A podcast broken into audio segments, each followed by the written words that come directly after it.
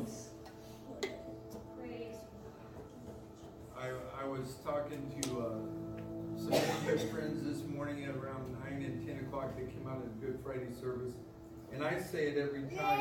Um, I say that this is my favorite service. And I was rem- reminded as we were praising God, oh, yeah, this is my favorite service, even though I forgot about it.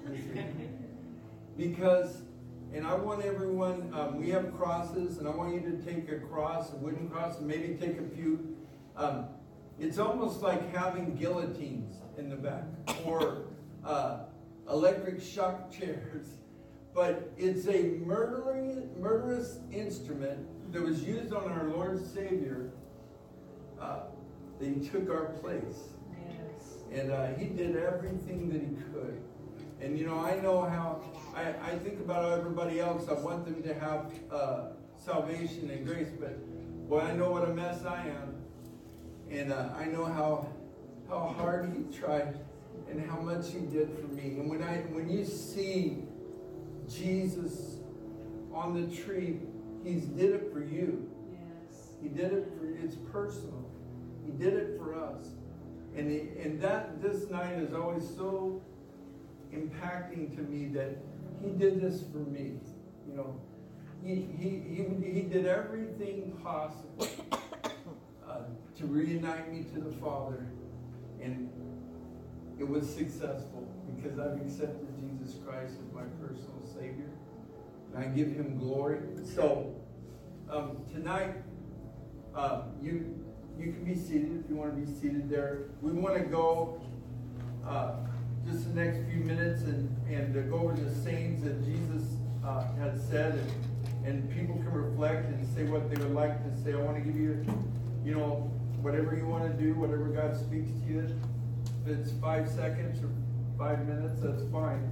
Um, but uh, the, after we're done, after the seventh one, we're going to sing another song, and then we'll, we'll dismiss. Um, there's an offering plate if uh, anyone uh, wants to leave offering tonight. And, but I want everyone to come Sunday. I hope you'll be here Sunday. Um, and uh, I want to, if, if, you have a saying, you're going to read a saying tonight. Uh, you just look on there and it'll say number one, number two, number three.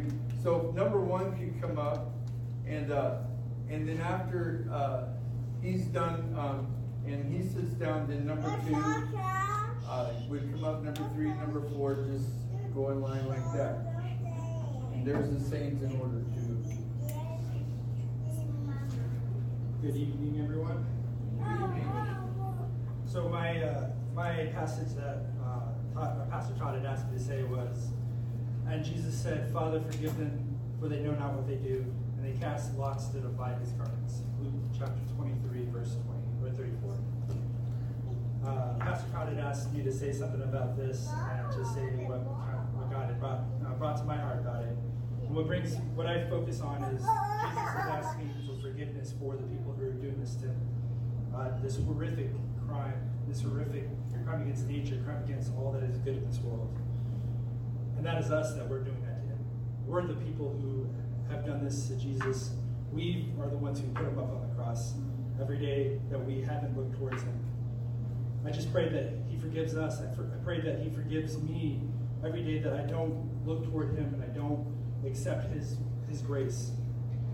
And Lord, just allow us to accept Your grace and allow us to accept Your forgiveness. I pray these things in precious name. Amen. Amen.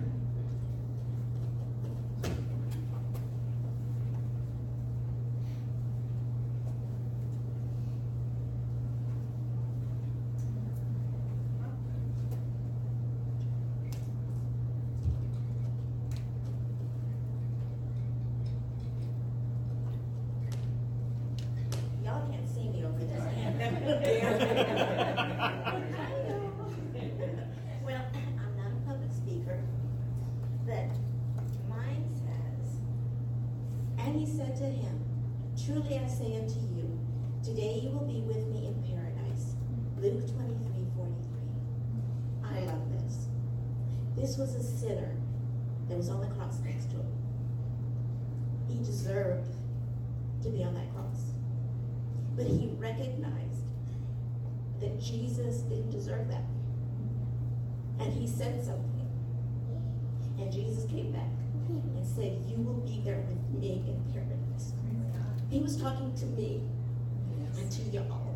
Yes, And amen. it's awesome. Our God is such a living God to Yes, die hallelujah. for us, for our sins. We deserve it, not Him. That's it.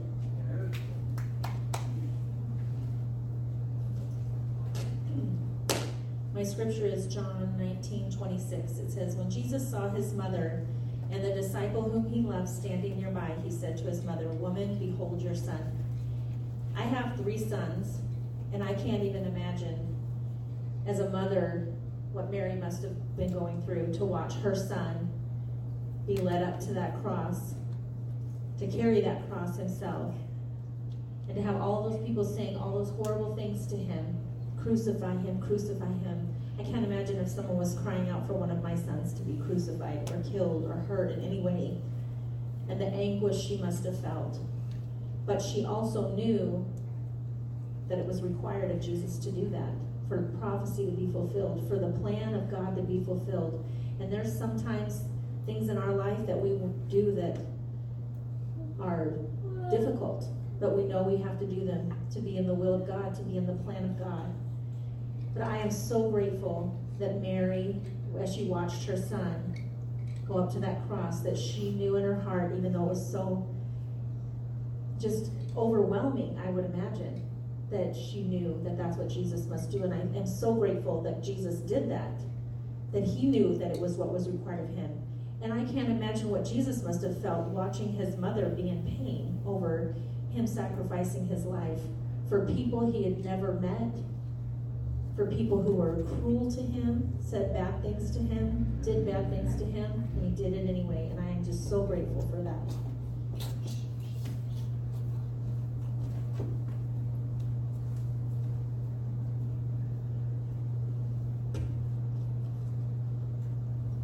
Well, Connie, Stephanie, and I can both be seen over this. My scripture is Mark fifteen thirty-four.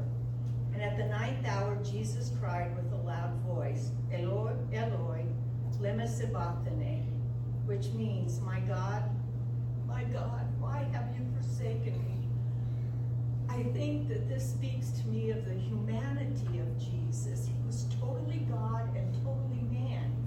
But in that moment, because when he took the sins of mankind on him, God turned his back. God turned his back and he he was in anguish because he felt that separation from God. And I think about the hard things that I've been through in my life, and I know that God has never forsaken me. But there were moments when I cried out to him, Do you even care how badly I hurt right now? And it was, you know, it reminded me of this cry of Jesus, my God, my God, why have you forsaken me? Jesus knew the whole plan. He knew that God wasn't forsaking him, but in that moment when the separation between him and God came, that human side of him was crushed with agony. My God, my God, why have you forsaken me? And in those times when we feel like that God has forsaken us, or He doesn't care how much we hurt, or He doesn't care how much we're at. There was a plan that God had from the foundation of the world that involved giving His Son Jesus. And there is a plan that God had from the foundation of the world for each and every one of us. And the bad things that we go through are lessons that help us get to the place to where God wants us to be. Hello.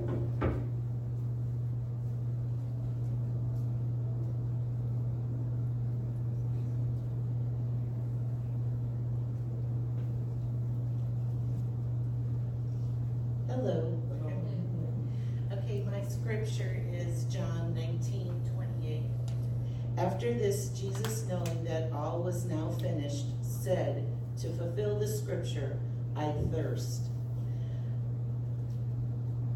All this week I've been reading all about the week leading up, up to Easter, and I've been amazed at all the scripture from the Old Testament that foretold everything that was going to happen and how each thing was fulfilled during that week.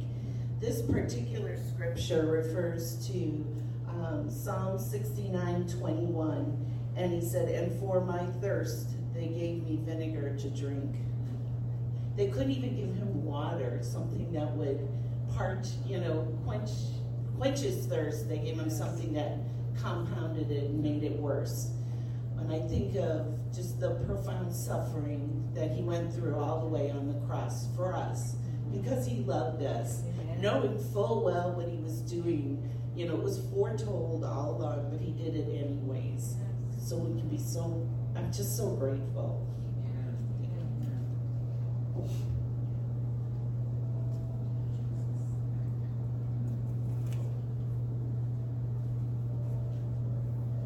Uh, John 19:30 said that after Jesus received the sour wine, he said, "It is finished." And I think that there's no more powerful words that Jesus ever spoke. Maybe no more powerful three words that's ever been spoken by anybody than "It is finished." I heard one time, and then I did some research on it, that the the term that he used for "It is finished" was actually one that was familiar in in uh, in uh, financial terms and in banking terms, and it could also be interpreted as being paid in full. The debt has been canceled. You're, you ever you ever get a, that final payment if that you paid on your car or paid on your house, and in one form or another, the mortgage company sends you a letter saying it's finished. You- You're done. You made your last payment. And that's what Jesus was saying, that the payment has been paid. It was a, it's an old song we used to sing, you know, we owed it, he paid a debt he did not owe, we owed a debt we could not pay. We couldn't pay that debt, it was sin, even one sin, I can't, you know, the, the, psalmist David said, if the Lord should mark iniquity against us, who would stand? But Jesus went to the cross in our place, and when he said, It is finished, that means the captives had been set free and that sins were forgiven. Hallelujah.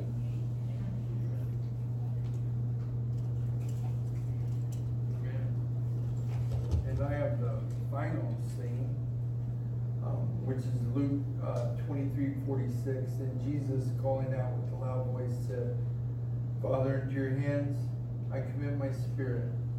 And having said this, he breathed his last. And uh, I always think about this, you know, what uh, Jeff, Pastor Jeff just said about it is finished. The, the work is finished. But um, uh, said a little bit earlier, he said, uh, Eli, Eli, sabachthani, my God, my God, why has thou forsaken me? And uh, God had turned his back. So then Eli, Eli, and then it is finished. And then into thy hands I commit thy spirit. Uh, have you guys felt, I mean, I haven't felt that lately because I've been in revival, I've been in service every night. Um, but have you ever, has there been times where you felt that uh, you're just not sure if God's there? He's, and uh, during this time, he, this is the first time. That's why the that statement, Eli, Eli, sabachthani, my God, my God, why has thou forsaken me, was so unique. Think about it. Um, when was Jesus uh, created or born? In the beginning. In the beginning, uh, from from Alpha to Omega, from the very beginning, God had known nothing else but God the Father, God the Holy Spirit. He had never known anything else. He he came into the earth and, and he, he knew the presence of God. He was perfect. He was sinless. And and the powerful part about tonight is he became he took sin upon him. And God cannot cannot dwell with sin. So God turns. And and sin encompasses Jesus. And he says, Why have you forsaken me? It is finished. And even though he's not sure God's hearing him because he hasn't ever had that communication broken, he says, Into your hands, God, I commit my spirit. You know why? Because From the beginning of time, God has been, Jesus was with God. Jesus knew God's character. Jesus knew who he was. And Jesus knew that he could trust God and he committed his spirit into his hands. Have you ever felt lost and you felt like that, uh, you know, you, you didn't know what was going on? You weren't sure if you were in the right place? Actually, I did feel that a few times this week. And and I said, God, I know that you have you are guiding me and you're directing me. And into thy hands I commit my spirit. One day we're doing we're going to to to a uh, like a a, a, a, memorial service thing tomorrow for someone that passed away. And I think, think about it, I've been there many times watching people pass from life to death. And I've seen them scared, and I've seen uh, peaceful looks in their face. Um, something that we can reflect on because we're thinking about the death of Christ is can you say what Jesus said? Into your hands, God. It's being difficult to breathe. Into your hands, God. The light's starting to go out. Fading. Into your hands, God. You know what I want for everyone in here? For you to have that ability and that assurance within yourself right now. To not have the fear of death. Death, where is your sting? Yes. Don't there there should not be a fear of death anymore because Jesus has taken that. I, I'm not telling anyone to let go and just give up right now. That's not what I'm saying. What I'm saying is you don't have to be afraid. You live until your final breath. You live with everything you have. You strive to be here. You do everything you can. But when it is over, it is finished. You say, Lord, into thy hands I commit my spirit. And though I go to the depths of hell, which Jesus did, you are with me. Though I make my bed in heaven, you are with me, God. No matter where I go, I trust you. Can we say that? Can we say we trust him?